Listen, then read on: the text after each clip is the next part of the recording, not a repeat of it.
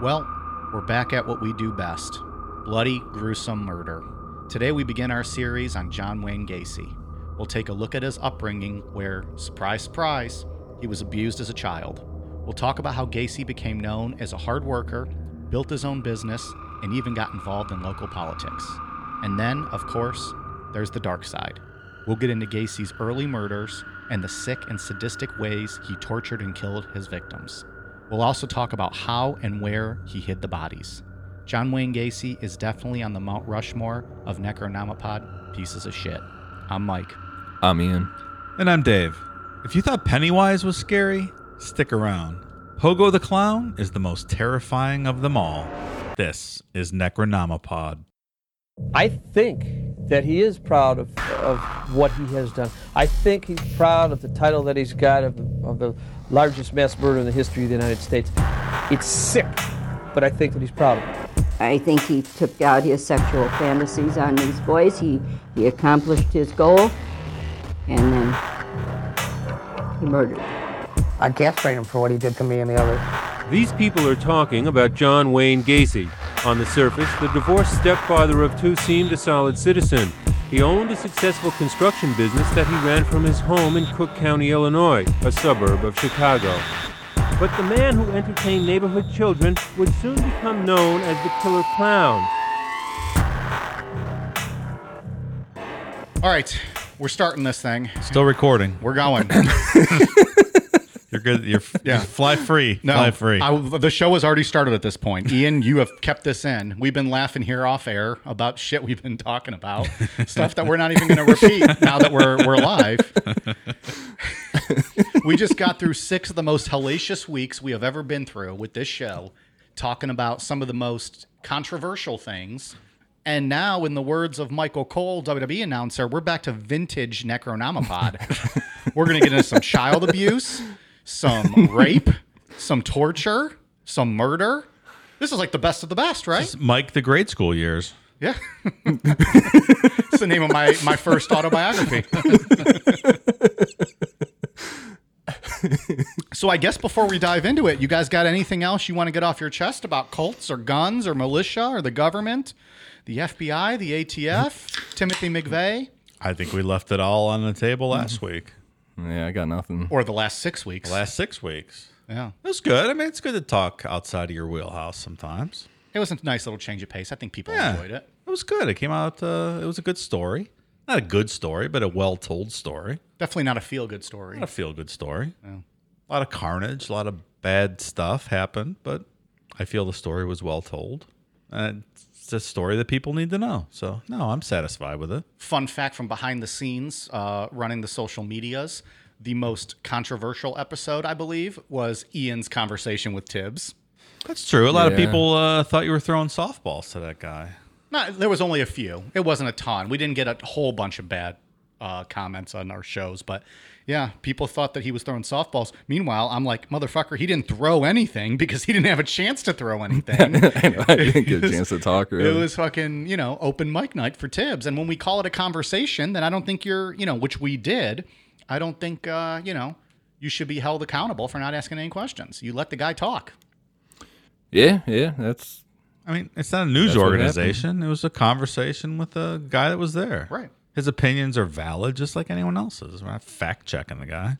Well, and people felt that we should have thrown a disclaimer that it was not our, our thoughts, our own thoughts and opinions. But my opinion is when someone else is talking, giving their thoughts and opinions, you know that it's their thoughts and opinions because they're the motherfucker talking. I, I, I did. I thought that was a given. yeah, I don't, I don't, I don't know how that could not be the case. Yeah. It's a really good point, Mike. I It's- I guess so. I didn't think I had to make that point. Any hoodles. So we're off that train. Hope it, you guys enjoyed it. Six fun weeks. Now we're back to what we do best. So I, I think we kind of maintain internally here a list of shows that, you know, kind of like Mike in college, that are on our list of the big ones. That's exactly right. I was on most girls' like bucket list. Like I need that inside of me, and I, you know, well, catch me at the right moment. The might you never know. Completely understandable. You never know. and I, I think this one's on our big list. It's one of the, you know, one of the top guys, right? It was, but if you remember when we first discussed this, um, Ian, I, I think it was Ian, was like, okay, we'll put in like a good one, but it'll be like just a nice, simple one parter. We never believe that fucking bullshit, though. That's never true. And then Ian starts doing his research, his deep dives, and it was single handedly the biggest one set of notes he has ever sent us. Absolutely. 28 fucking pages. I had to read a novella to get ready for today's show. Well, and let it be known when he says one part, you and I just roll our eyes because we know that's completely we, fucking. we block off at false. least two weeks. Yeah, of course. three. I think JonBenét at one point was supposed to be one part. I It's think like fucking a, it's a one episode, maybe one and a half. and JonBenét turned in the first quarter of 2020. so, anyways, we're we have uh, we have a series on John Wayne Gacy. so we got some stuff to get through. Uh, when you're done giggling, you you take it away. We'll sit here and wait. Spoiler alert! right. Not spoiler alert. Uh, um, I would say I'm on my fifth whiskey in, so it might be a fun night. And now you're already diving into my Miller Lites. I am. So, I went through the whiskey. Goddamn, and pal. I'm gonna drink your beer now. I brought plenty. and if not, we'll go get some of your beer. You got any Fosters for me for later? I do not have any Fosters this Uh, evening. Of course, you run out of the, you run out of the good expensive stuff when I'm here. Conveniently, I don't know what to tell you. Mm-hmm. Next right. time, mate. we'll drink these Diet Millers and we'll, just, you know, be happy with the calories. Absolutely. Ian, take it away. All right. Well, with that, let's get into the killer clown himself, John Wayne Gacy. Gacy was born in Chicago, Illinois on March 17, 1942. He was the second child and only son of John Stanley Gacy and Marion Elaine Robinson, having two sisters. His father was an auto repair machinist and a World War I veteran, and his mother was a stay at home mom. As a child, Gacy was overweight, not athletic, and did not live up to the manly name he was given after the actor John Wayne. Look here, Pilgrim. I knew it was coming. I'm gonna try out my John my John Wayne We're gonna voice work, tonight. We're gonna workshop it as we go Yeah. through. I don't think it's great. We'll see what happens. I like how you go to Pilgrim. like that's just I don't know why or where that came from, but it sounds good when people impersonate John Wayne. Pilgrim. I'm a fat boy, Pilgrim. Gacy was close to his two sisters and mother, but suffered an abusive relationship with his father. His father was an alcoholic who was physically abusive to his wife and children. Gacy rarely received his father's approval, later recalling that no matter what he achieved, he was, quote, never good enough in his father's eyes. Well, that'll fuck your whole life up right there. Yeah, not off to a great Hit- start. Yeah. His father regularly belittled him, calling him, quote, dumb and stupid, and comparing him unfavorably to, with his sisters. Despite this, Gacy always denied ever hating his father. Kind of like the saying about kicking a dog and they'll always come back for more. Uh, most of Gacy's life was focused around wanting love from his father. I mean, I beat my wiener pretty good. It always comes back for more. Never disappoints, right? Chafed? Nah, come on back. Jesus. I'm gonna regret that one when I'm sober.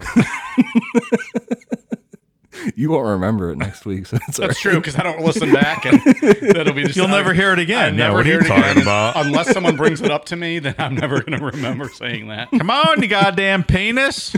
Oh, I thought you were gonna do like a John Wayne, like talking to his wiener. Come on back for more, you little wiener. Where's your cock ring, Pilgrim? Pilgrim again.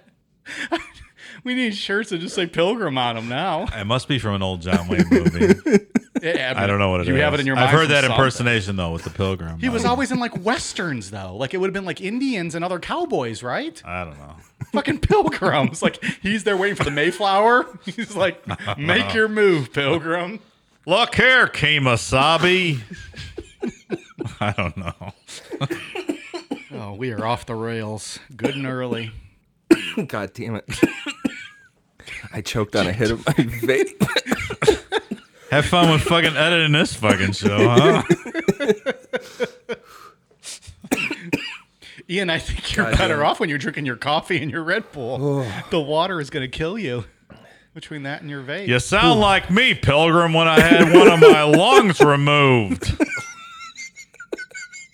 Did John Wayne have a lung removed? He did. He had lung cancer. One of his lungs removed. Smoke it up, Pilgrim. pilgrim. That is just absurd, Pilgrim. we need to start. That's, we're gonna make that a thing. Whenever we're gonna like talking down to someone now, we're gonna call them a pilgrim. Okay. Instead of Pally and Pal, it's gonna be goddamn pilgrim. One of Gacy's earliest childhood memories was of being beaten with a leather belt at the age of four for accidentally disarranging car engine components his father had assembled.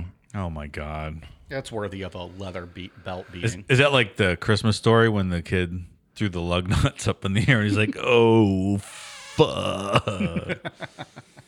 It sounded like just a little kid playing with some car parts and got his ass beat for it. yeah. On another occasion, he was struck across the head with a broomstick by his father and rendered unconscious, giving him the classic frontal lobe brain injury seen in a lot of serial killers. Fuck.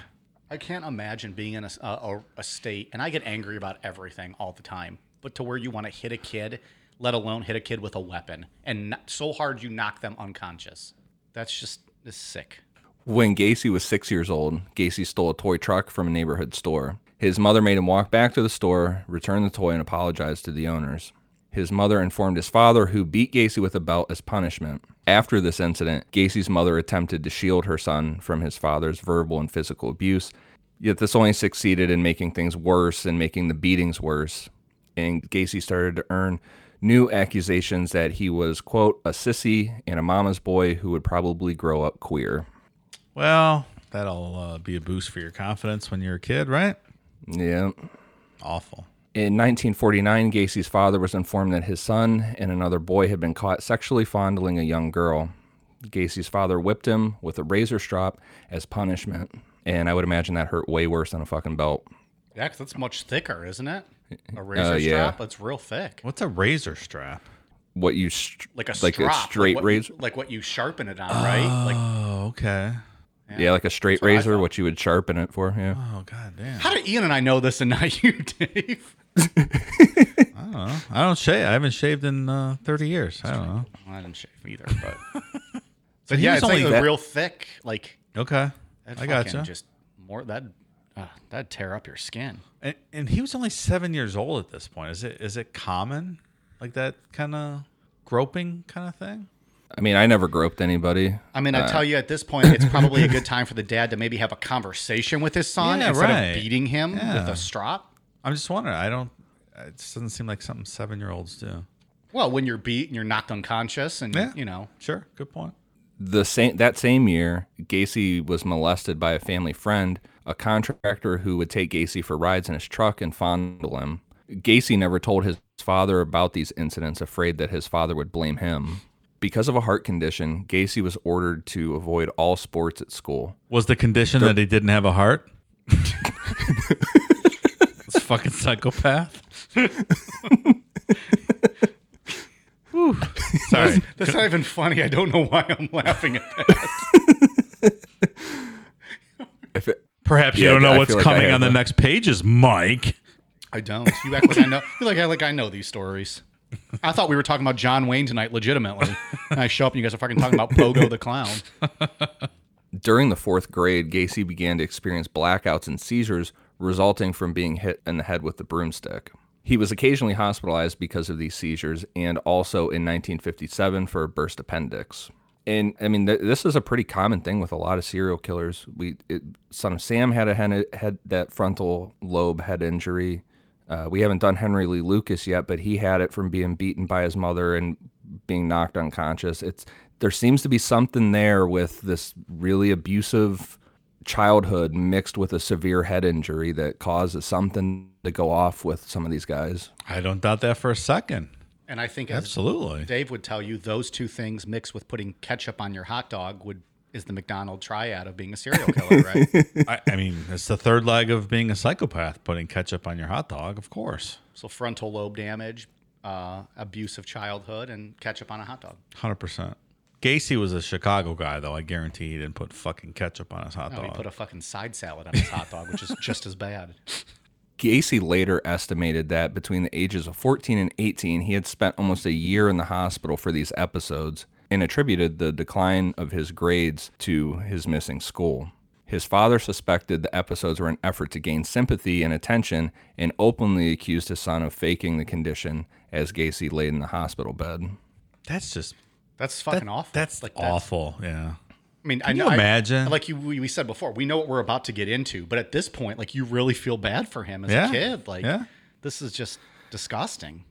I think that's almost all serial killers, man. They all have this terrible childhood for the most part. What was it, Kemper, that had to live in like the basement? Absolutely, Yeah, like yeah. you feel really bad for him. And you're locking a little kid down there while his mom and sisters are all upstairs just having a blast. I mean, Ed Kemper probably had the potential to, you know, run a Fortune 500 company. The guy's a the genius, more or less, Yeah. right? There's a lot dumber his- people running a lot bigger companies. exactly. Yeah, I mean, his IQ put him at genius level. Yeah, hundred percent. Bumblebutt Enterprise. But you know, those couple years, they they skewed his brain, and look what happened. One of Gacy's friends at high school recalled several instances in which his father ridiculed or beat his son without provocation. On one occasion in 1957, the same friend witnessed an incident at the Gacy household in which Gacy's father began shouting at his son for no reason and then began hitting him. Gacy's mother attempted to intervene, and the friend recalled that Gacy simply, quote, put his hands up to defend himself, adding that he never struck his father back during these physical altercations. No, I mean, he worshipped his dad, right? Like he was just like wanting that acceptance and that love. Yeah. So you're not going to fight him. Probably not, right? I just I can't get behind like I I can't fathom being the kind of man that just goes and just starts wallop, walloping on your kid for any reason whatsoever or no reason whatsoever. There's lots of them out there, though. Uh, there's too many of them. Yeah. I don't know if it's a trickle down thing, if people raised like that end up doing that. I mean, oh, I think don't absolutely. Sure. I mean, I got smacked with a belt a couple times when I was a kid. I've never paddled my kids or done any of that shit. So, I mean, I don't know. Yeah.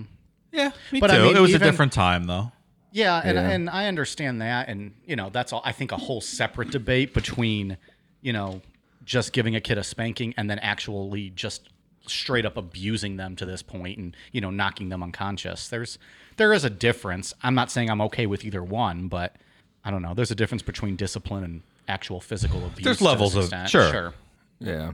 I, I, I think hitting kids is abuse, no matter Oh, I don't. I but- don't disagree. Yeah, I don't disagree. But I, I get your point about the different levels. Sure. Uh, when you're knocking them unconscious with a weapon, Absolutely. it's different than spanking their butt. In 1960, at the age of 18, Gacy became involved in politics, working as an assistant precinct captain for a Democratic Party candidate in his neighborhood. So that was uh, the the year of the election. Maybe uh, Gacy killed enough Republican voters to help uh, get JFK elected. Well, and if we're talking Right? Chi- Chicago, then that's there was a whole other level of corruption going on there to help get Kennedy elected. Kennedy won by the slimmest of margins for in, Il- Il- And what the fuck? I'm having a stroke over here in Illinois. and it came down to Chicago where it was yeah, pretty pretty pretty corrupt. yeah. I mean, the story is Sam Giancana, who's the Chicago mob boss, was working with Joe Kennedy, Mm-hmm. Right. another mobster, and Yep. they a lot of And voter the- fraud going on in, in Chicago. the mayor of Chicago. Oh, and his name slips my mind. Daley. Yeah, Daley. Yeah. No, Who just had a ton of power and influence. Yeah. And, you know, uh, federal leaders were terrified of Mayor Daley. Yeah. There's there's good point. There there's uh, fun backstories of um, JFK and Bobby Kennedy arguing over who was going to call Mayor Daley Hmm. over some kind of dispute, and Bobby like Jack asked Bobby to call, and Bobby's like, "I'm not calling him," and then Jack gave in. And He's called, fucking and attorney guy- yeah, general. right? One of the president and the attorney general, and they're both afraid to call Afraid the of mayor, the mayor of Chicago, right. so it's yeah, it's there's a lot of stories out there about how Chicago was kind of illegally won for JFK, which that 1960 election was as close as it got. Razor got. thin, and Illinois and gave the election. gave Absolutely. it to Chicago, gave Illinois to Kennedy, Yep. which gave Kennedy the election. Absolutely. So maybe Really John Wayne. Gacy helped with that. He might have. Can you imagine?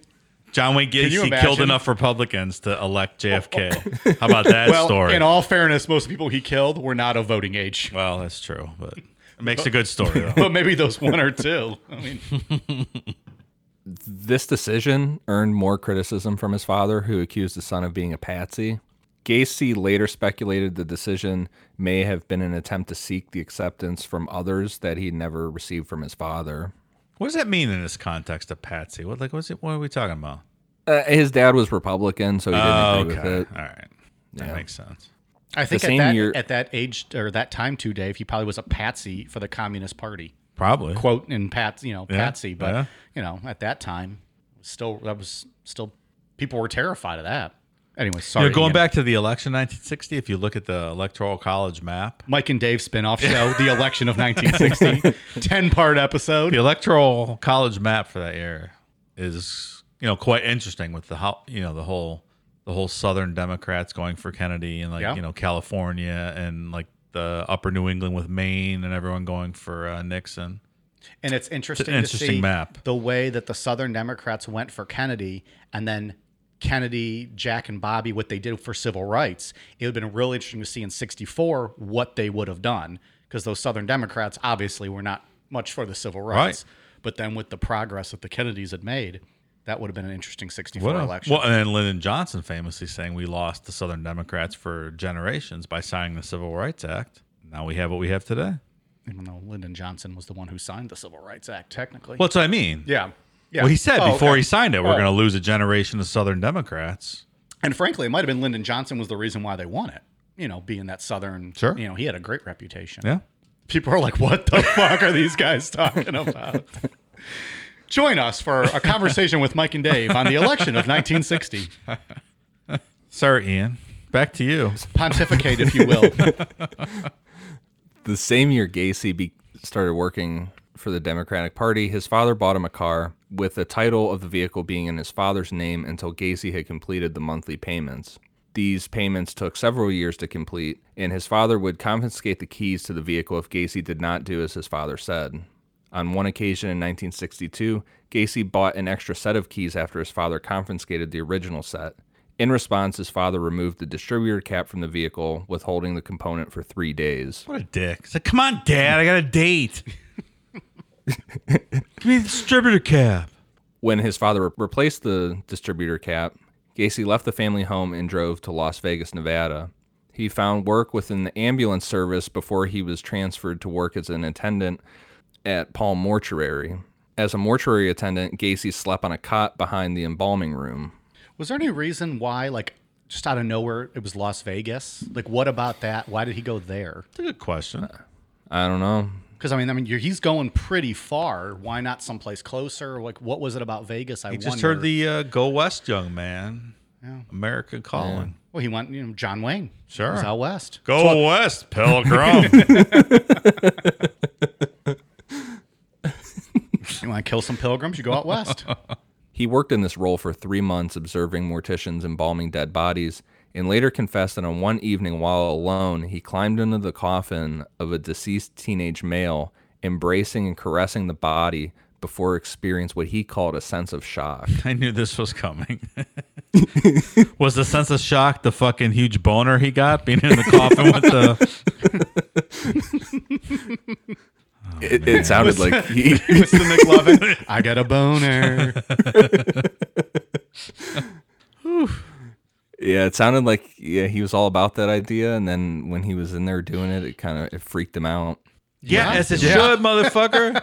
if I saw a corpse and got a boner, I'd be pretty fucking freaked out too. Like you've been, you know, you go to a funeral. right? Right. Can you imagine climbing into a fucking casket and, cor- you know, laying, spooning a fucking corpse? Well, Nope. first of all, absolutely not. It's fucking terrifying. Second, not too long ago, the three of us were at a bar where there was a casket, and only one of us was brave enough to get in. That's true. Because I sure as fuck wasn't. Nope, neither was and I. Dave sure as fuck wasn't. And there's fucking sober ass Ian climbing into this casket, having us take photos. I'll jump in here.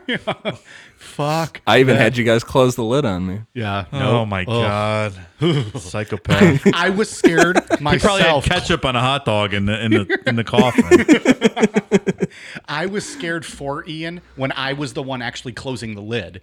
Like I was scared for him, and I was like, "Motherfucker, I could just open it and you'd be fine." I, I couldn't. Ugh, It was comfy in there. Oh, I bet it was Yeah, great. well- Sounds awesome. That's your future, Pally. It was nice and dark. Maniac. Well, this this incident prompted Gacy to call his mother the next day and ask whether his father would allow him to return home or not. His father agreed, and the same day Gacy drove back to Chicago to live with his family. We'll see you guys next week. Upon his return, Those jokes just tickle me. I do it every week. People are probably like this fucking guy, but it's fucking, I don't know. It's just funny to me. upon his return, despite the fact he had failed to graduate from high school, Gacy successfully enrolled in the Northwestern Business College, from which he graduated in 1963. You must have had some good SAT scores, right? Well, this is the this is the the first instance of Gacy where you get dude, he's a talker. He could talk his way into anything. He was just one of those charming guys that was just a really good bullshitter. Well, that that's uh, a prerequisite when you kind of talking, you know, victims into doing what you want to do, right? Right, the way a lot of these guys Yeah. are talkers like that. Absolutely. Yeah. He's very similar to uh, to Ed Kemper in the ta- in the way he in the charming aspect of him talking to people. You settle people down and make them comfortable with you before you strike. Sure. Gacy then took a management trainee position within the Nunn-Bush Shoe Company. In 1964, the shoe company transferred Gacy to Springfield to work as a salesman. I prefer my nuns with no bush. Just FYI. I knew something was going to happen.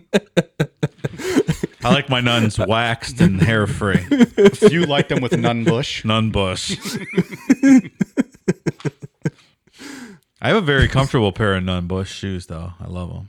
Oh, really? I don't mind nun bush. Oh yeah, I don't even know what that is. I never heard of it before. Shoes. I mean, it's a shoe company. Some cool dress shoes. Nun bush. Well, you said I don't even know what they're that is. It's a shoe company. You're, you're no, just- I mean it's like dress shoes. oh yeah, you're not Yeah, work. You're not yeah. working out in nun bushes. yeah. Oh, okay. He was eventually promoted to the manager of his department. In March of that year, he became engaged to Marilyn Myers, a coworker in the, the department he managed. Who's the greatest shoe salesman of all time? Al Bundy, right? Oh, I was gonna say Al Bundy. Oh, all right. Yeah. Yeah, So we agree. Yeah, I, he's also the only shoe salesman I think I know. So yeah, Okay. I guess it, it depends on who we're comparing him to. I don't know any other shoe in my opinion, he's the best. And then he'd go home and watch sports, put his hand in his pants, and drink a beer. Uh, fucking hang out with you all day. American hero. It's an underrated show. I think. I don't think that show gets enough credit. It- that was a hilarious show. It did as a contemporary when it was out. Maybe you were probably too young for it. It got a lot of credit Yes. then. Oh, okay. Yeah, I mean, During my day when I, it but was I, uh, but I remember when it was on. I think, but Mm. I feel like now it's just like it's a forgotten show. I think it is too. It was the best. It So was really goddamn funny. Yeah. Yep. Like there's shows like Seinfeld and Cheers that people still rewatch from like that era. Maybe even th- that was before it, maybe a little bit. Yeah. But why isn't Married with Children? I would watch that still if it was Married on. with Children is up there with those shows. 100%. I I wouldn't disagree. Maybe someone probably like a Nick at Night or something shows it. Is Nick at Night still a thing? I don't know. I can't answer that question. No. During his relationship with Marilyn, Gacy joined the local JCs and became a tireless worker for the organization, being named key man for the organization in April of 1964. Look here, key man. is that still a thing, the JCs? I I looked don't it up know. earlier because I didn't know what the JCs were, and I think I believe it's still a thing. Is it? Yeah. It's like the junior chamber, right? Like Yeah. 18 to 40 year olds. You guys can join. I can't join. Uh, you guys can join. I'm- Yeah. You know what? I'm gonna pass. Take a hard Yeah, I think. I think I'm good on that. although although we are some young entrepreneur entrepreneurs, That's what I'm saying. and we could you know all those young uh, podcasters out there that want to get in the business. Can I get grandfathered in as a third owner, Sure. even though I'm outside the age range? You're you're an honorary JC at least. Okay. at right. least. but yeah, I had never heard of JCs before. I had to look them up when we did this, and it looks like they're still around. The only JC that they- counts in my book is Jesus Christ. Well, I like uh, JC Chasez from NSYNC personally. um, fun fact: recently, though, J- the JCs opened up to involve women as well. So it's nice young, of them. young females and males. Oh, So I just love when organizations turn progressive, you know, in Sure. the 21st century. Like the Mormons when they let black people become priests. That was nice of them. you mean like last month? exactly. That's great. Thanks, Mormons. Thanks for treating black people as uh, humans. It's great. 150 years later. Yeah, Thanks. sure. Why not? Women? Eh, I guess they're citizens too. Sure. you know, we ought to give them a vote. They should be allowed to have a say. Hey, it's Kaley Cuoco for Priceline. Ready to go to your happy place for a happy price? Well, why didn't you say so? Just download the Priceline app right now and save up to 60% on hotels. So, whether it's Cousin Kevin's Kazoo concert in Kansas City, go Kevin, or Becky's Bachelorette Bash in Bermuda, you never have to miss a trip ever again. So, download the Priceline app today. Your savings are waiting. Go to your happy place for a happy price. Go to your happy price, Priceline. That same year, in 1964, Gacy had his second homosexual experience. According to Gacy, he agreed to this incident after one of his colleagues in the Springfield Jaycees got him super drunk and invited him to spend the night on his couch. The colleague then performed oral sex on Gacy while he was drunk. By 1965, Gacy had risen to the position of vice president of the Springfield Jaycees. Th- that same year, he was named the third most outstanding Jaycee within the state of Illinois. It's a major award. it's not the yeah. first or second, but it's the third. Sure, You know, It's not like it's fucking Rhode Island, right? I mean, it's Illinois. That's a big state. Right? I don't know how many Jaycees there are, but top three. Absolutely. Hell yeah. Do you think when they announced it, they started with number one and then worked their way backwards and announced him third? well, Probably because the best and the fucking winners should be announced first, Oh, Mike. okay. So fuck All right. off. And then everyone goes home because they were like, well, we already know who won. So After being engaged for six months, Gacy and Marilyn married in September of 1964. Marilyn's father then purchased three Kentucky Fried Chicken restaurants in Waterloo, Iowa, and the couple moved to Waterloo so Gacy could manage the restaurants with the understanding that they would move into Marilyn's parents' home, which was vacated for the couple. you guys ever been to Waterloo, Iowa? Uh, no, You're not talking to the mic. Sorry. You guys ever been to Waterloo, Iowa? Sorry, I'm looking at my phone. He's watching NASCAR or No, no, no. The Where is it? Like I'm watching uh, Edmonton Oilers 1994 uh, loss 10 to nothing to the Listen, Pally, Canadiens. This is related to the It's story. really more important than the show. Also, they never lost the Canadiens ten nothing. That's fucking don't. That's, stop it. Have you guys ever been to Waterloo, Iowa? Uh, I've driven through Iowa a couple times. I don't remember I actually specifically. spent one night in Waterloo, Iowa. At uh, I was driving through when I was traveling the country for Yeah. previous work. Had a hotel there one night by myself. Did not know the entire time I was there. Well, the one day that the Dan Gable Wrestling Museum is located in Waterloo, Iowa. Really? Yeah, and I did not go see it because I didn't know. Who's I- Dan Gable? Dan Gable was a um, amateur wrestler, Okay. uh, one of the best, you know, in the country at the time. And I don't know if Dan Gable ever did professional wrestling. Hmm, that would have been way before my time. Either way, it's a wrestling Hall of Fame in Waterloo, Iowa. Interesting. And I fucking missed it, but I spent the night there. I'm pretty sure that's where I was. Eh, no, never mind. Doesn't matter. When you got your first Blumpkin? Is that what you were going with? Dave, don't insult me, please. I was five when I had my first Oh. pumpkin. I just feel like Iowa girls are probably up for giving Blumpkins. Probably. What else are they gonna do? I mean, they grew up uh, with corn and you know just holding things phallic shaped in their hands. So. what else you gonna do? Yeah, like they want to play with a corn shape thing, you know, regardless of what's going on. Whether you're taking a shit, what do they give a fuck, right? Just smells like the fertilizer on the cornfields. The whole state smells like fertilizer. They don't care. It's true. They're fucking Iowa. Right. This might be our last show. Oh boy. We're trying to get all our jokes out now, people, because this story does take a turn. And also, we've had six weeks of not really being able to make a ton of jokes. We're just letting out all that pent up frustration. We had we've had joke blue balls for six weeks. Look here, Pilgrim. You better ejaculate.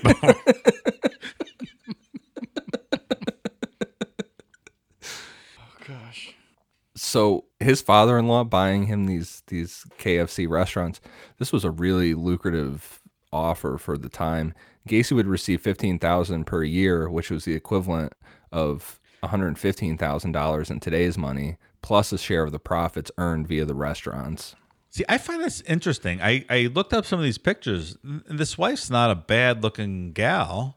And it's kind of like a dowry situation, right? With her father.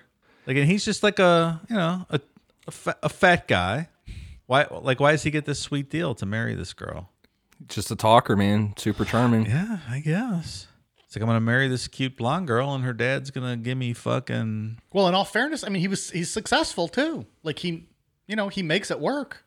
Yeah, gets the yeah. job done when when it, when it comes to business. Like he gets it done. You're right. Following his required completion of a managerial course, Gacy relocated to Waterloo with his wife later that year. He opened a quote club in his basement where his employees could drink alcohol and play pool.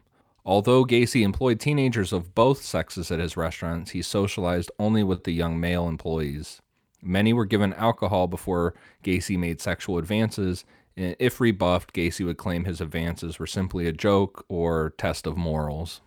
I Almost got you. Gotcha. Ooh, well, I'll get you next time. I'm gonna get you. You better Be watch on the out. lookout.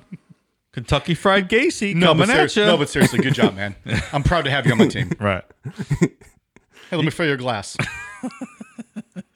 I put my penis in uh, mashed potatoes and Take my strong hand. I just stir it up like this. That movie is so funny.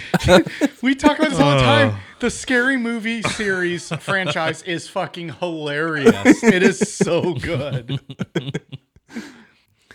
You guys like KFC? Oh, I love it. I don't really like fried chicken. It's not my thing. I know you know. I love. I like KFC. Yeah. Well, yeah. No, I like it. I like their mashed potatoes. I don't really They're- like fried chicken. Their mashed potatoes are okay. It's the gravy that makes the mashed potatoes, I Oh, think, well, so good. It's always Yeah. the gravy that makes the I, mashed I don't disagree. sure.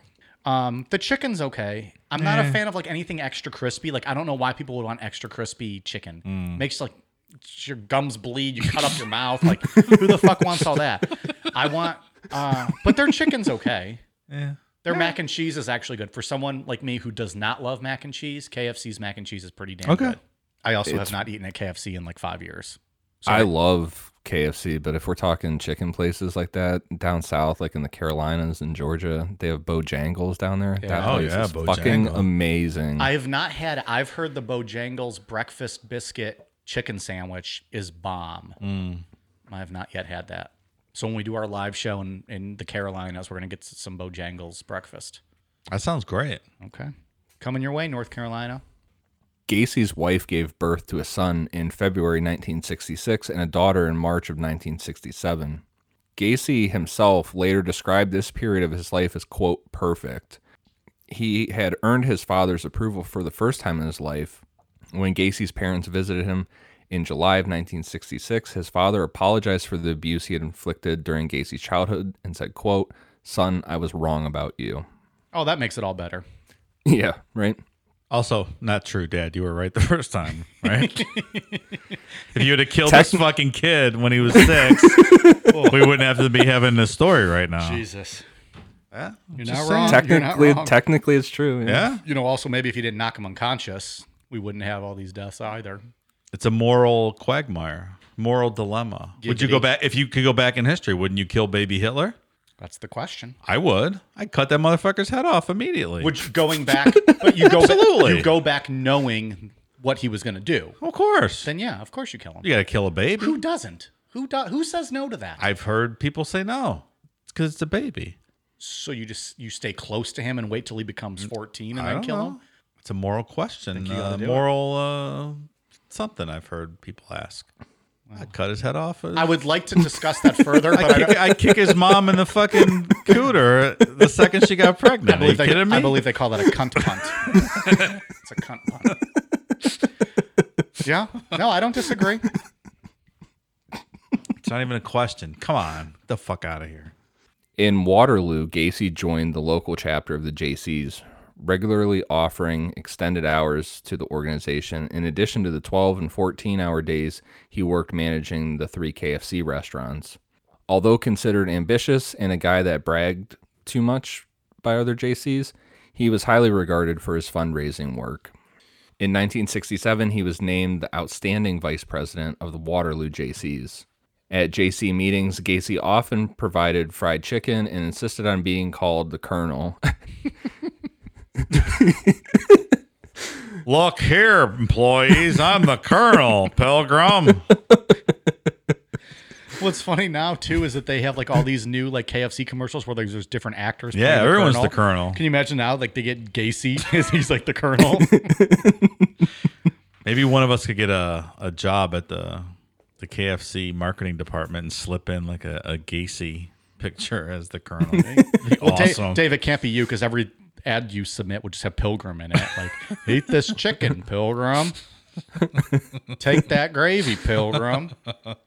That same year, Gacy served on the board of directors for the Waterloo Jaycees. Many of the Jaycees in Waterloo were involved in wife swapping, prostitution, pornography, and drug use.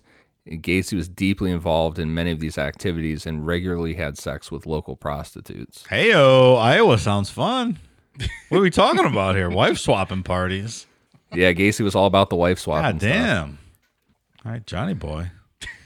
you want to bang my wife? The old wife swap life. what is that? It's swingers, right? Is that what it is? Swingers? Oh yeah, That's what you do. Like the old key parties they had in the seventies. Uh, enlighten me. Let's I see- was not alive. They have like a couple. All right, you're insinuating that I was at key parties. I was not that old.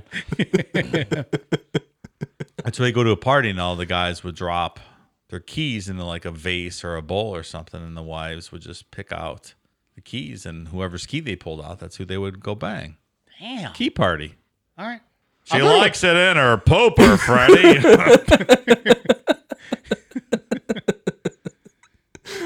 Tickle her anus and she'll make you famous.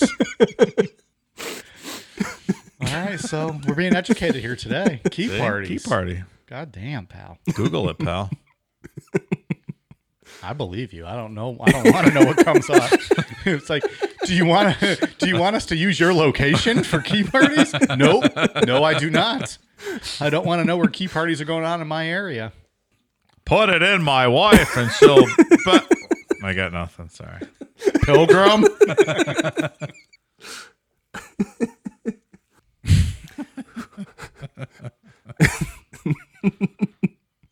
Take the key from the bowl and stretch out her hole.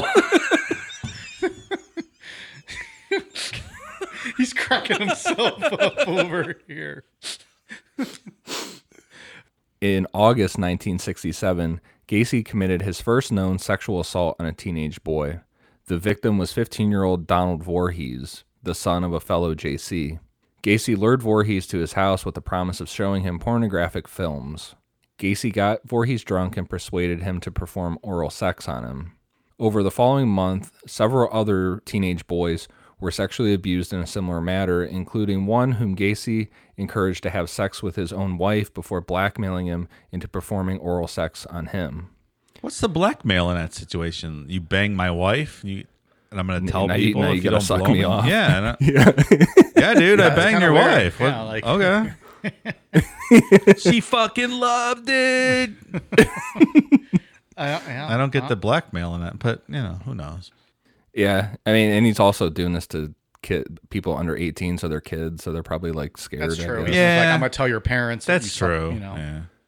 Gacy tricked several teenagers into believing he was commissioned with conducting homosexual experiments in the interests of quote scientific research, for which he was paid up to fifty dollars. Commissioned by who? Whoever wanted these, The Center for whatever scientific studies. You studies. were asking way too many questions, Pally. Well, I like to know. Curious minds want to know. I feel like this is something Mike might have, fraternity Mike might have done in college. Hello, ladies. I've been commissioned for uh, to study the effects of cunnilingus on. None of that was needed, Dave. I will pay you fifty dollars if you that was let me perform the alphabet in sign language on your clitoris, which I will not be able to find later in life. None of that was needed. I didn't have to pay anybody, pal. Let's get that right right now. in March 1968, Voorhees reported to his father that Gacy had sexually assaulted him. Voorhees Sr. immediately informed the police, and Gacy was arrested and subsequently charged with oral sodomy in relation to Voorhees and the attempted assault of 16 year old Edward Lynch. Gacy vehemently denied the charges and demanded to take a polygraph test. This request was granted, although the results indicated Gacy was nervous when he denied any wrongdoing in relation to either Voorhees or Lynch. In other words, he just he fucking failed it terribly. He thought he was real slick. Yeah, right. Maybe don't request the polygraph, pal. yeah. Well, he could talk his way into anything. He thought he could talk his way out of something. That's true. Those slick motherfuckers think they're they're not going to get caught. Also, it doesn't really matter in the end because polygraph is just whatever. It's nonsense. Sure. Gacy publicly denied any wrongdoing insisted and insisted the charges against him were politically motivated. Voorhees Sr. had opposed Gacy's nomination for appointment as president of the Iowa Jaycees. Several fellow Jaycees found Gacy's story credible and rallied to support him. However, on May 10, 1968, Gacy was indicted on the sodomy charge. On August 30th, 1968, Gacy, pers- Gacy persuaded one of his employees, 18 year old Russell Schroeder, to physically assault Voorhees in an effort to discourage the boy from testifying against him. Gacy promised to pay Schroeder $300 to lure Voorhees to a secluded spot, spray mace in his face, and beat him. Schroeder agreed, and in early September, he lured Voorhees to an isolated country park, sprayed mace into his eyes, and then beat the shit out of him. Guy's a fucking mob boss. Yeah. This guy. Normally, it's Voorhees that lures you into a secluded space and kills you. That's true. Jason Voorhees. Oh, I thought it was 'Cause I I- know you I don't thought know. it was Ivan I- Voorhees. I know you don't know what we're talking about. I thought it was Ivan Voorhees, from what I've learned. From Dyatlov Pass, available in the archives. Boom. That's gimmick infringement, brother. Stealing my line. G- Go down that road where we have our, our trademarked uh, sayings on this show. Start fighting over royalties. You owe me one dollar When I start- infringing. when I start making money off available in the archives, I'll let you guys know. Voorhees managed to escape and immediately reported the assault to the police, identifying Schroeder as his attacker. Schroeder was arrested the following day, and despite initially denying any involvement, he soon confessed to having assaulted Voorhees, indicating that he had done so at Gacy's request. Gacy was arrested and additionally charged in relation to hiring Schroeder to assault and intimidate Voorhees. Got to hire a out of town hitter, Gacy. Come on. Yeah, it is. Uh, you gotta be smarter than that. Yeah, come on, dumbass. On September 12, 1968, Gacy was ordered to undergo a psychiatric evaluation at the Psychiatric Hospital of the State University of Iowa. Two doctors examined Gacy over a period of 17 days before concluding that he had an antisocial personality disorder, uh, a disorder which incorporates constructs such as psychopathy and sociopathy and that he was unlikely to benefit from any therapy or medical treatment, and his behavior pattern was likely to bring him into repeated conflict with society. The doctors also concluded that he was mentally competent to stand trial. So, what do you do with a guy like that? I mean, I, I read that to mean that eventually the guy's going to have, you know, more trouble with people in society because of these issues. You're not going to lock him up for life. So, what do you do with a guy like that? What's the answer? I, I, I guess in this situation, what we're going to get into and what we're going to see what, what happens to his jail sentence, I guess I would say you leave him in for the max time, I guess. You would Don't think let them so. out early. But even uh, after the max time, I mean, Yeah, that's do you true. too. monitor him? Do you have post incarceration monitoring? Uh, yeah, I, that's a good question. Like, I don't what know do what you you- do? what do you Like, do? Yeah. I mean, But there's then some there's people only so much you can do, right? Like Right. for for monitoring even after the fact. Like there are people who commit crimes like this that you know are going to be repeat offenders based on this psychopathy and when whatever diagnosis that that they re they receive. But the crimes they committed haven't given them a life sentence eligibility. So what do you do? It's a pro. It's a essentially you wait till they commit that crime and then you you put them away. yeah. I mean that's what there's nothing you can do happens. about it. This person's eventually going to get out and walk among people again. I think much quicker in this case than was probably preferable Well, for society.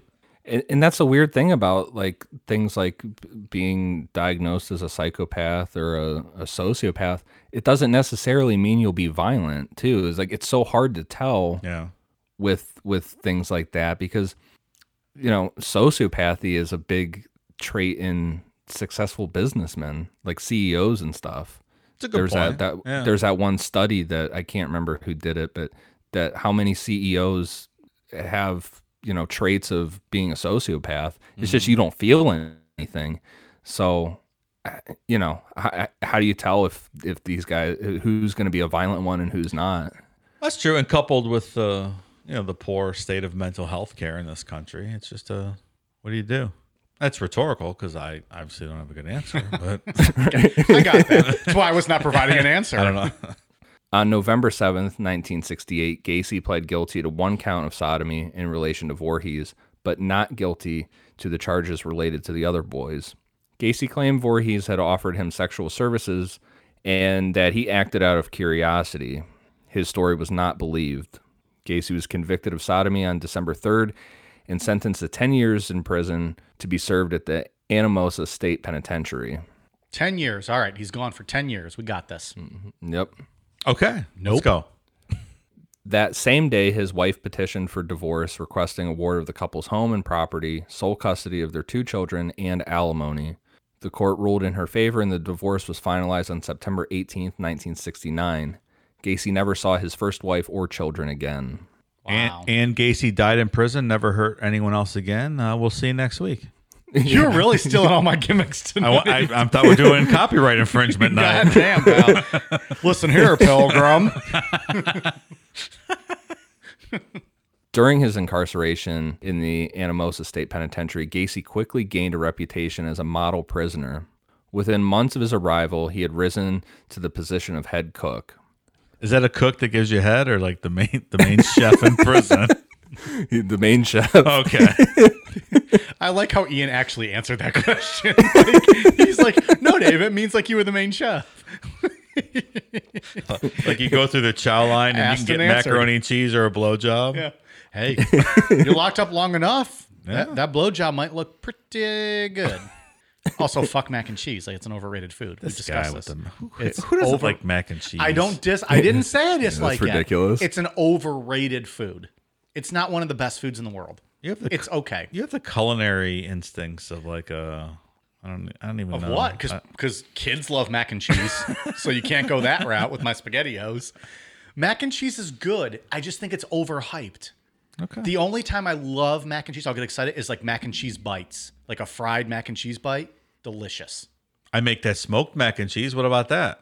Have I had it? I don't remember. Oh yeah, it's super good. dude. I- we, all we made well, that for that last time we had fights at Yeah, your house. fuck this guy, Ian. Move on. I don't remember. this fucking asshole. Move on. Conversation over, motherfucker. Sorry. Probably had about 15 Diet Millers that night. and Don't remember your This smoked mac fucking and cheese. guy. He's probably eating spaghettios cold that night. That's what he Well, remembers. not probably like- also that is delicious. I mean, can't go. No one, no one in this conversation is going to deny that because all three of us some will fucking rock some mac and cheese out of a can, or uh, some spaghettios out of a can. Gacy also joined the inmate Jaycee chapter and increased their membership figure from 50 to a, to 650 in the span of less than 18 months. He is also known to have both secured an increase in the inmates' daily pay in the prison's mess hall and to have supervised several projects to improve the conditions for inmates at the prison. On one occasion, Gacy oversaw the installation of a miniature golf course in the prison recreation yard. That's pretty sweet. You guys, you guys like uh, miniature golf? I yeah, it's fucking rock some miniature golf. I bet you do. I love miniature golf. Putt putt golf is my shit. How, I'm just Okay. very good at it and I enjoy it and it's awesome. And I, I would like to invite all of you to the Necronomipod Invitational and we'll just have a big golf outing one day. that, now that would be a lot of fun. We'll just play putt putt golf and drink beers and have a good time. What do we get for a hole in one? Uh, I don't know. I, you you win that hole. I, I mean, I don't know. You gotta you gotta win the whole invitational to win a prize. Okay. Just asking for a friend. I mean, we could do one of those things where it's like you get a hole in one on this and you win, you know, a free Right. T-shirt, or you know, they do longest drives and actual invitationals, Sure, but like sure. longest putt, and you know, you win a date. First person to get through the rotating windmill. there you go. All right. Gets a blumpkin from uh, uh, a patron of your choice. Patron of your choice gives you a blumpkin. That's a prize worth uh, playing for. The Necronama Golf Invitational. All done at putt putt courses. And I get the bright orange ball because that's always what I go for. Got to get the bright orange I'm one. eating a chili dog before the before we go. Perfect. Let's do it. So, anyways, I love some miniature golf. Right. I'm just saying I'd go to prison if there was mini golf. There. Good to know. You can help me move that body then. In June 1969, Gacy first applied to the state of Iowa Board of Parole for early release. This application was denied. In preparation for his second scheduled parole hearing in May 1970, Gacy completed 16 high school courses for which he obtained his diploma in November of 1969. Oh, good on him. Making something of himself. I'm proud of you, Pilgrim. Jesus. this fucking guy. On Christmas Day, 1969, Gacy's father died from cirrhosis of the liver. When told the news, Gacy collapsed to the floor crying. His request for supervised compassionate leave to attend the funeral was denied. And some people point to this as the moment as being some like something clicked in Gacy's head. Like now he could act out on whatever he wanted. He didn't need that approval from his father anymore. Mm. And he wasn't ever going to get it now that his father was gone. Right. Freeze him. Sure. Did his uh, father visit him in prison? I don't think so. Okay. Hey, Do you think Gacy should have been allowed to go visit his father? I do feel it's a little bit mm. cruel and unusual to not let someone go say goodbye to a, a family member. Even if you have like guards with them, have them in chains and handcuffs. Maybe they should be allowed some kind of goodbye. yeah, I think we have a cruel prison system in this country that doesn't really serve the I- rehabilitation purposes. It's more punitive than anything. It doesn't really. It's not helpful. We're the most in, incarcerated country on the planet, and it's it's not great. Thank you for coming to my prison TED talk. Ian, did you have a thought on that, or was that was Uh, that? it? I, I guess it, I guess it would just depend on the on the crime. I guess. Eh, yeah, I agree. But in this case, I think I would have allowed that. I, I I got I don't like later John Gacy. No, I don't. I don't think so. This I John agree. Gacy I at, agree. at 1969. Sure. Gacy was granted parole with 12 months probation on June 18th, 1970, after serving 18 months of his 10-year sentence. Uh, correct me if I'm wrong, Ian, but that's less than 20% of the allotted time. God damn. But two of the conditions for his probation were that Gacy was to relocate to Chicago to live with his mother and observe a 10 p.m. curfew, with the Iowa Board of Parole receiving regular updates to his progress. That doesn't make any sense to me in the 70s because they have no computer system set up. So how are they supposed to track this fucking guy? yeah, who's checking him in at night and who's Right, providing like these kick- updates? Yeah. Yeah, like you just kick him out of the state. And you're like, yeah, okay, you just got to report back to us. Like, what through the mail or like it's Yeah, just right. weird. Or is it just this kind of get him out of our hair kind of thing? He's Illinois' problem now. Who knows? Upon his release, Gacy told friend and fellow Jaycee Clarence Lane, who picked him up from prison upon his release and had remained steadfast in his belief of Gacy's innocence, that he would, quote, never go back to jail, and that he intended to reestablish himself in Waterloo. However, within 24 hours of his release, Gacy relocated to Chicago to live with his mother. Quick turnaround. Yeah. He arrived in Chicago on June 19th and shortly after obtained a job as a short order cook in a restaurant. Making delicious Chicago deep dish pizzas, which are far superior to New York style thin crust pizza. Look, they might be delicious, but they're not pizza if you have to eat them with a fork and knife. you enjoy that fucking lasagna or that Italian dish, whatever it is. I'm not. And and what, what episode was that last week? We Yeah, talked about this. Yeah. Sometimes I get confused with the bonus episodes. To be clear, deep dish pizza is tasty, but I'm not going to call it quote pizza if you have to use a knife and fork. I'm not into name calling, Mike. I don't care what it is. No, I like labeling. delicious. I label everything, Pally. Of course you do. and that is not okay. Just like their side salads that they put on hot dogs, it's just not okay. It's not a hot dog if you put a side salad on it. Salad. Anyways, I don't think he was making deep dish pizzas. It's probably safe to say, All right, I was just wondering. unless Mayor Daley told him to, and then he's probably making fucking deep dish pizzas. On February 12th, 1971, Gacy was charged with sexually assaulting a teenage boy who claimed that Gacy had lured him into his car at Chicago's Greyhound bus terminal and driven him to his home where he had attempted to force the boy into sex. Wait a minute. It's not even a year later. yeah. He's still on probation or parole, whatever it is. Parole, probation. I think he was just on probation, right? Or was he still on parole? Oh, when you get released, you're on parole, right? Right. This complaint was dismissed when the boy failed to appear in court, And there are some people that speculate that this could could have been Gacy's first murder because how it's told is that no one ever saw this boy again or heard from him. Gacy denies this and there's no evidence to support it, but Wow. Hmm. it's a weird weird detail. Yeah. Pretty fishy. The Iowa Board of Parole did not learn of this incident. Spoiler because there's no fucking computer system in the 70s, hmm. which eh, clearly violated the condition of his parole. And eight months- Clearly, yeah. and eight months later, in October 1971, Gacy's parole ended. The following month, records of Gacy's previous criminal convictions in Iowa were sealed. So he's good to go. Why the fuck? Why are they sealed? That's the weirdest thing about this whole case. quick. Yeah, Yeah, that's well, you're a convicted felon who got paroled early. Why would your you're not a minor with a? Why would your fucking file get sealed? That's crazy. Is it also weird that like they file they put him on parole and then like you're ordered to leave the state?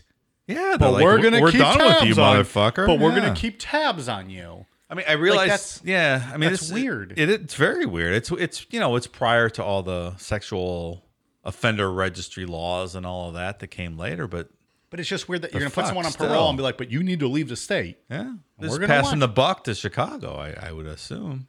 Yeah, and then saying, well, Chicago will send us reports, and then they can just claim, well, we you know, Right. Oh, we didn't get. Yeah.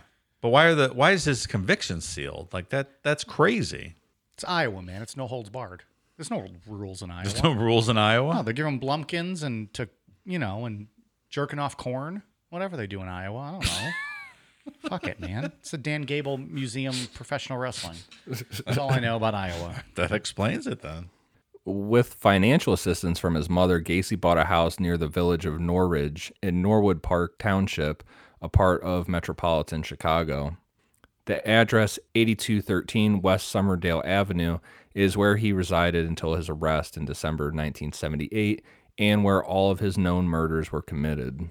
Mm. It's pretty close to O'Hare for people who are familiar with Chicago. Never been there. It's quite fun. They have delicious pizza there. Never mind what what this fucking asshole tells you. There we go again. he became active in his local community, and his neighbors considered him helpful, willing to loan his construction tools and plowing snow for neighborhood walks free of charge. He also hosted huge annual summer parties attended by hundreds of people, including politicians. That's how you hide in plain sight. Oh, yeah. He definitely did, man. He Yeah. looked very normal and charming on the outside. That's it. That's the key. In August 1971, shortly after Gacy and his mother moved into the house, he became engaged to Carol Hoff, a divorcee with two young daughters. Hoff, whom he had briefly dated in high school, had been a friend of Gacy's younger sister. His fiancee and stepdaughters moved into his home soon after the couple announced their engagement, and Gacy's mother moved out of the house shortly before the wedding, which was held on July 1st, 1972. One week before Gacy's wedding on June 22nd, he was arrested and charged with aggravated battery and reckless conduct. The arrest was in response to a complaint filed by a teenage boy who claimed that Gacy had flashed a sheriff's badge, lured him into his car, and forced him to perform oral sex. These charges were dropped after the teenage boy attempted to blackmail Gacy for money. It's a shame there was no sort of discernible pattern with this guy that might have been identified. might have caught him early earlier. on. Yeah. How could you ever tell? Like, what the fuck, man? In 1971, Gacy established a part time construction business, PDM Contractors, which stood for Painting, Decorating, and Maintenance. With the approval of his probation officer, he was allowed to work evenings to commit to his employment contracts while working as a cook during the day. The business initially undertook minor repair work such as sign writing, pouring concrete, and redecorating, but later expanded to include projects such as interior design, remodeling, installation, assembly, and landscaping. In mid 1973, Gacy quit his job as a cook so he could fully commit to his construction business. Gacy's first known murder occurred on January 2nd, 1972. According to Gacy's later account, following a family party, he decided to drive to the Civic Center to view a display of ice sculptures before luring a 16 year old named Timothy Jack McCoy from Chicago's Greyhound bus terminal into his car. I don't know about you guys, but after like a family party, I always jump in my car and drive across town to look at ice sculptures. Doesn't seem out of the Yeah, ordinary. sure. Swing by the bus terminal, see if there's any good looking young men Yeah, that I want to learn in my car. Sure. Yeah. Yeah, I don't think he was really going to look at ice sculptures. Oh man, I was really uh, I was, I was buying that. McCoy was traveling from Michigan to Omaha.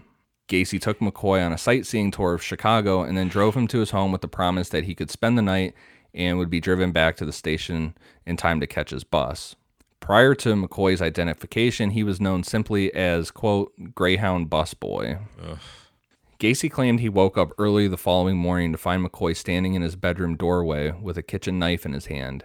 He then jumped from his bed, and McCoy raised both arms in a gesture of surrender, tilting the knife upwards and accidentally cutting Gacy's forearm.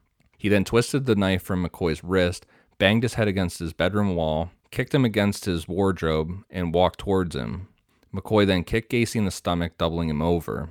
Gacy then grabbed McCoy, wrestled him to the floor, and then stabbed him repeatedly in the chest as he straddled him. As McCoy lay dying, Gacy claimed he washed the knife in his bathroom and then went to the kitchen and saw an open carton of eggs and a slab of unsliced bacon on the kitchen table. McCoy had also set the table for two. He had walked into Gacy's room to wake him. So it was just the the McCoy was just trying to make him breakfast, Right. And then went to like go wake Gacy up and be like, "Hey, I'm making breakfast," and Gacy wakes up and just automatic uh, just assaults this kid and kills him. Yeah. That Yeah, he is- thought- Ugh. Gacy thought he was trying to rob him or do something to him. Now, is that that's Gacy's recount of this or account Right. of this? Okay. Yeah. So Gacy admits that this kid might have been trying to make him just breakfast. Yeah, he fully says like this kid was making me breakfast and I I thought he was trying to do something else. Wow, that's crazy. Gacy buried McCoy in his crawl space and later covered his grave with a layer of concrete. In an interview several years later after his arrest, Gacy stated that immediately after killing McCoy, he felt, quote, totally drained, yet noted as he listened to the, quote, gargulations as McCoy lay gasping for air that he experienced a, quote, mind numbing orgasm as he stabbed him. He, also, he also added, quote, that's when I realized that death was the ultimate thrill. So if this kind of mix-up accident had never happened, Yeah, Maybe he might not never went down that path? Yeah, this sexual gratification from a kill. Jesus. And there's other guys that this ha- that this has happened with too, where the first time is an accident where they go too far with something and they accidentally mm-hmm. kill someone, and then it like clicks in their head, like, oh wait, that was that was great. This is Yeah. what I've been looking to do the whole time. What's weird with this one though is that like he was asleep, right? And he woke up and saw this kid standing in his doorway with a knife. Like this wasn't necessarily at that moment something he was doing that went too far. Yeah, right. He woke up from a sleep, somehow thought he was being attacked, killed this kid, and got off on it. He's like, "Oh, I like That's this. so weird. Is it possible that one of us are predisposed to loving murder? We just don't know it because we never killed anyone yet. Is that possible for a lot of people? It's a deep question. Maybe man. it is. I'm sure there has to be a selection of society out there that Yeah. have psychopathic traits or sociopathic traits, and it's just kind of laying dormant. So you're probably not going to act on them, but if one day you accidentally kill someone, you're like, oh my God, this is fucking great. Lead you down that path. I can't put myself mentally in touch with that feeling, but you know, I mean, who knows? You fuck, if you're crazy enough to get into that shit, then you know. Who knows? We'll be right back. We like to drink beer, a lot of it. After a long night of drinking and talking crime and conspiracies, there's nothing that wakes us up and gets us ready to start the day better than Just Brew Coffee. With a great selection of roast levels to choose from, you're guaranteed to find one that suits your style. Small batch roasted to highlight the unique features of each coffee bean, Just Brew Coffee caters to both casual and hardcore coffee drinkers alike. Since 2010, Just Brew Coffee has worked tirelessly to perfect the roasting process and technique, which has resulted in seriously delicious, always flavorful, and never bitter tasting coffee. If you're already drinking JBC, raise your mug. If you're not, raise your standards. Check out their online store at youjustbrew.com and up your coffee game today. Use code NECRO15 to receive 15% off your order of two pounds or more. And remember, they roast, you just brew. Today's episode of Necronomipod is brought to you by Beardology. There are a lot of imitators out there, but there's only one place I buy my beard oil, Beardology beard oil nourishes your skin and won't leave you with that greasy feel. With over 17 scents available in their extensive product line, I trust my beard to Beardology. You can find Beardology at beardology.co. Use code NECRO15 to receive 15% off your purchase. Beardology. Discover the best way to avoid the shave. Because we don't know the full details of every murder we're going to talk about in part two, figured this would be a good time to touch on Gacy's general MO going forward.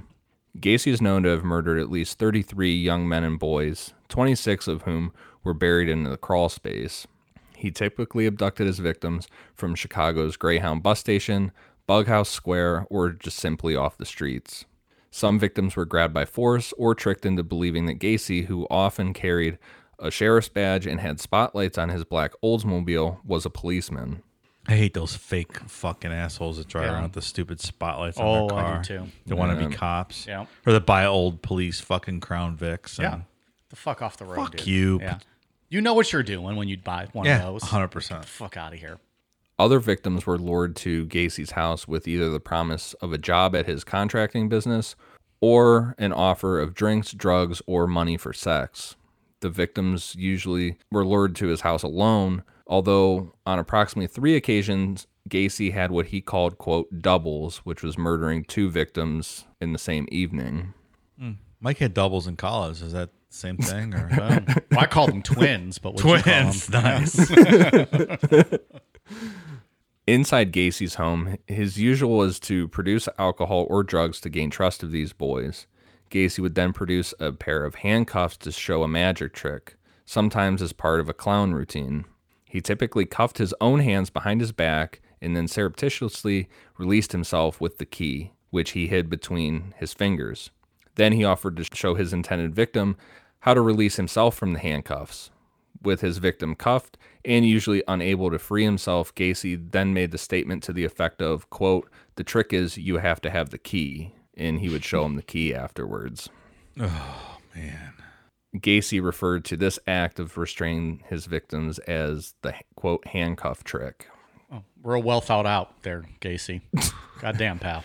PSA from your pal Dave. Uh, listeners, don't let uh, don't let anyone handcuff you. Yeah, ever. Yeah, don't do Ever. that. Don't play that game. I mean, be into whatever you're into, but They got to be fuzzy, uh, fuzzy handcuffs that you can self let yourself out, right? Yeah, not real ones. Yeah, not real fucking uh, ones. Michael Scott in the uh, straight jacket when he's got the key in his mouth.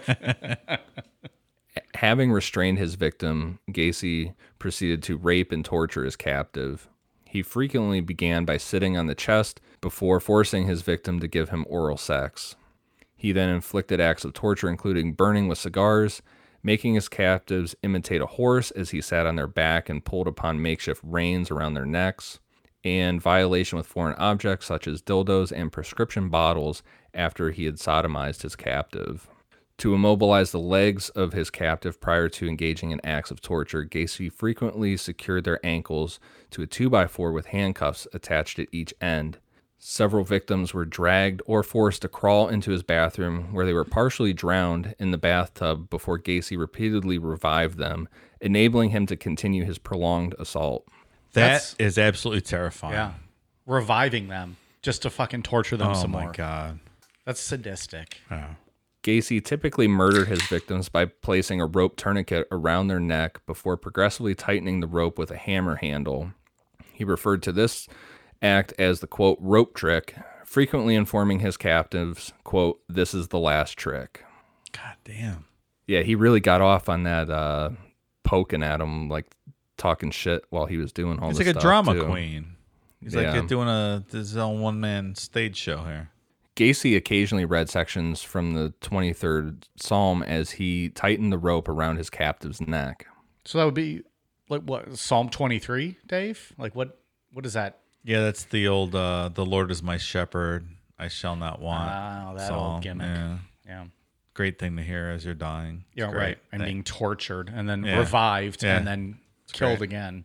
According to Gacy, sometimes the victim convulsed for, quote, an hour or two before dying, although several victims died from asphyxiation from cloth gags stuffed deep into their throats. With the exceptions of his first and last victims, all were murdered between 3 a.m. and 6 a.m. After death, the victims' bodies were typically stored beneath his bed for up to 24 hours before Gacy buried the victim in the crawl space, where he periodically poured quicklime to speed up the decomposition of the bodies. The bodies of some victims would be taken to the garage and embalmed prior to their burial. Letting someone convulse for an hour or two is just beyond horrific torture. Yeah, that's bad. That's uh, yeah. off the scale. and just being like fine with it, like just Yeah. watching a Yeah. person just That's- suffer like that. Yeah. I, I- to me, that I mean, that's worse than just going up and shooting someone because you're just watching them 100%. slowly die, Awful. and just to not show any remorse. After the 1972 murder, Gacy later stated the second time he committed murder was around January 1974. This victim is still unidentified. Gacy strangled this victim before putting his body in his closet prior to burying him. He later stated that bodily fluids leaked from the mouth and nose of this victim while stored in the closet, staining his carpet. Oh, how As a result- inconvenient for him! He had stained his Yeah, carpet. right. Well, let's have Stanley Steemer come over the next day. Clean that right up. As a result, Gacy regularly stuffed cloth rags or underwear of victims in their mouths to prevent this leakage from occurring. By 1975, PDM was expanding rapidly and Gacy was working up to 16 hours per day. In March 1977, he became a supervisor for PE Systems, a firm specializing in remodeling drugstores. Between PE Systems and PDM, Gacy worked on up to four projects at once and frequently traveled to other states. And just to give an idea of like his success with his construction business, by 1978, PDM's annual revenue was over $200,000. It's uh, that's pretty good for 1978 in today's dollars. He's a successful Hell guy. yeah. Yeah. I mean, he's a smart, successful guy. If he wasn't just put, uh, a fucking weirdo, Sure. creep murderer. And much of the labor workforce for PDM consisted of high school students and young men. of That's course. weird. That's weird. Convenient. I wouldn't have guessed that. well, they're strong, able-bodied men. Dave. they can get things done. That's true. They can. They can get him done. Gacy Gacy would often ask his workers for sex or insist on sexual favors in return for acts such as loaning of vehicles, financial assistance, or promotions. He also claimed to own guns, telling one employee, Arthur Peterson, quote, Do you know how easy it would be to get one of my guns and kill you, and how easy it would be to get rid of the body? Hmm. Okay. If you play with my wiener, I'll let you borrow my car. Or I'll just kill you. huh? I'll kill you. Fucking pedos. Gacy became active in local Democratic Party politics, initially offering the labor services of his employees to clean up party headquarters for free. He was rewarded for his community service by being appointed to serve on Norwood Park Township Street Lighting Committee, subsequently earning him the title of precinct captain. So It's a again, big wig. Yeah. Yeah, again, involved. he's moving up Yeah. in politics. Yeah, right. In 1975, Gacy was appointed director of Chicago's annual Polish Constitution Day parade. He supervised the annual event from 1975 until 78. Through his work with the parade, Gacy met and was photographed with First Lady Rosalynn Carter on May 6, 1978. She signed one photo to Gacy, quote, to John Gacy, best wishes, Rosalynn Carter. This poor Rosalynn Carter. Right. This lady has a track record of not great pictures and meetings of people. It's very true. Who else did she meet, Mike? Well, I think, well, I want Ian to tell us. I know, I actually do know who it is, but it's, you know, it's Ian's bread and butter. So, Rosalynn Good Carter, old- most famous in Good old Jim Jones. Jim Jones, Jonestown, three parts available in the archives. Yeah, she showed up at the People's Temple opening in San Francisco, and Jim got oh. a louder applause than she did. This poor lady. She had multiple phone calls with them that were recorded, and she sent him a letter and everything else. She was she was all on the Jim Jones train for a bit there. Well, in all fairness to the Carters, well, I guess it's not in fairness necessarily, not the most popular presidency.